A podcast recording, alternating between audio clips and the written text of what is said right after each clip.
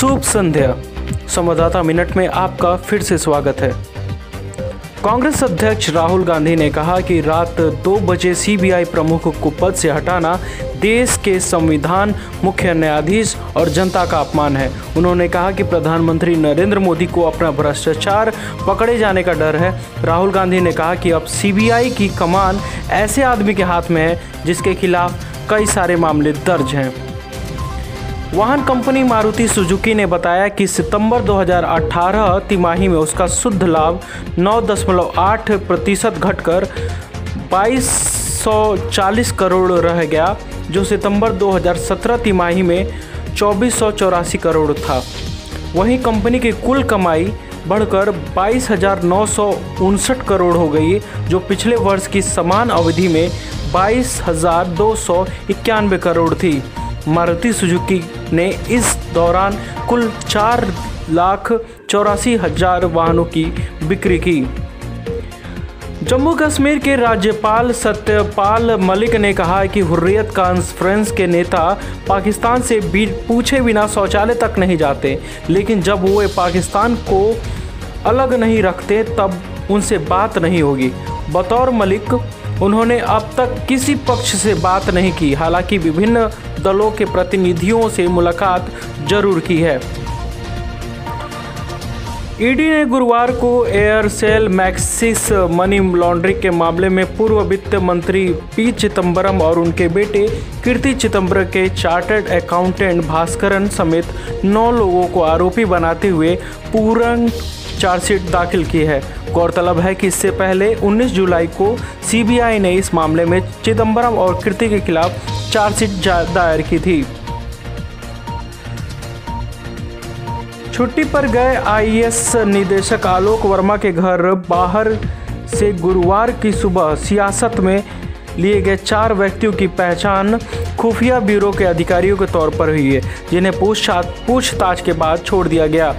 Bureau ने कहा कि नियमित तौर पर संवेदनशील इलाकों में खुफिया जानकारी में जुटाने के लिए अधिकारियों की नियुक्ति की जाती है।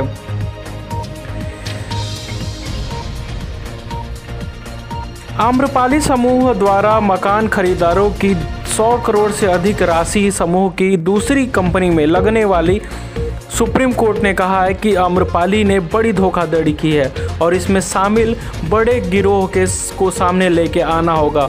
बतौर कोर्ट इस फैसले को वापस लाने की ज़रूरत है और ज़रूरी होने पर ज़िम्मेदारी, जिम्मेदार लोगों को जेल भेजा जाएगा। इलेक्ट्रॉनिक और सूचना प्रौद्योगिकी मंत्रालय के निर्देश पर दूरसंचार विभाग ने इंटरनेट सर्विस प्रोवाइडरों को पॉर्न कंटेंट वाली 827 वेबसाइट ब्लॉक करने के लिए कहा है।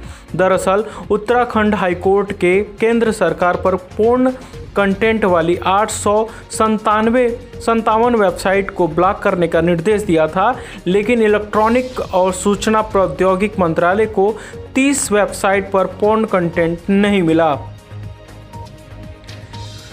दिल्ली परिवहन विभाग के मुताबिक राजधानी में 6 अक्टूबर से शुरू हुए अभियान के तहत प्रदूषण फैलाने को लेकर दस हज़ार सात सौ सत्तासी वाहनों मालिकों पर कार्रवाई की गई है। इसमें से 6,355 वाहन मालिक प्रदूषण फैलाते पाए गए जबकि 4,432 वाहन मालिक प्रदूषण जाँच प्रमाण पत्र प्रस्तुत नहीं कर पाए। वही मालिक वाहन मालिकों से सौ एक हज़ार और दो हज़ार तक का जुर्माना भी वसूल किया गया। देश की दूसरी सबसे बड़ी कंपनी भारतीय एयरटेल ने गुरुवार को बताया कि सितंबर 2018 तिमाही का शुद्ध लाभ पिछले वर्ष की दूसरी तिमाही की तुलना में पैंसठ प्रतिशत घटकर 119 करोड़ रह गया है। सितंबर 2017 तिमाही में कंपनी को तीन सौ तिरासी करोड़ रुपए का शुद्ध मुनाफा हुआ था। एयरसेल ने, एयरटेल ने दो दशमलव पाँच प्रति शेयर का अंतरिम लाभांश देने की घोषणा की है।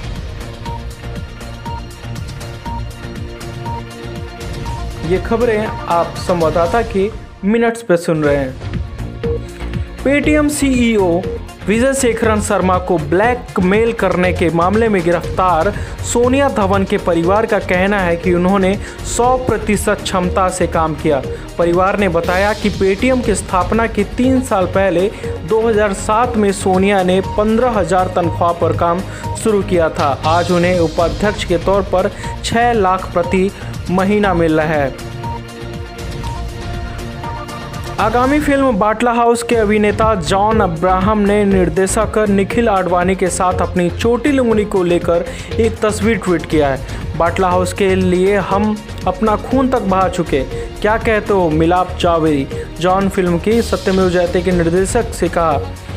मिलाप ने कहा 15 अगस्त को 2000 15 अगस्त 2019 को इस खून का कर्ज दर्शक चुकाएँगे मेरे मसीहा।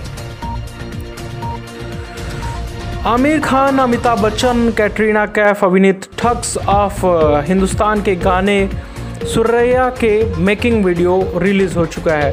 कैटरीना ने कहा कि मुझे नहीं लगता कि मैं किसी के पहले, किसी पहले किसी गाने पर इतनी मेहनत की वहीं विशाल ददलानी कहा कि जब से उन्होंने सुरैया गाया है, यह उनके दिमाग में बुरी तरह अटक चुका है।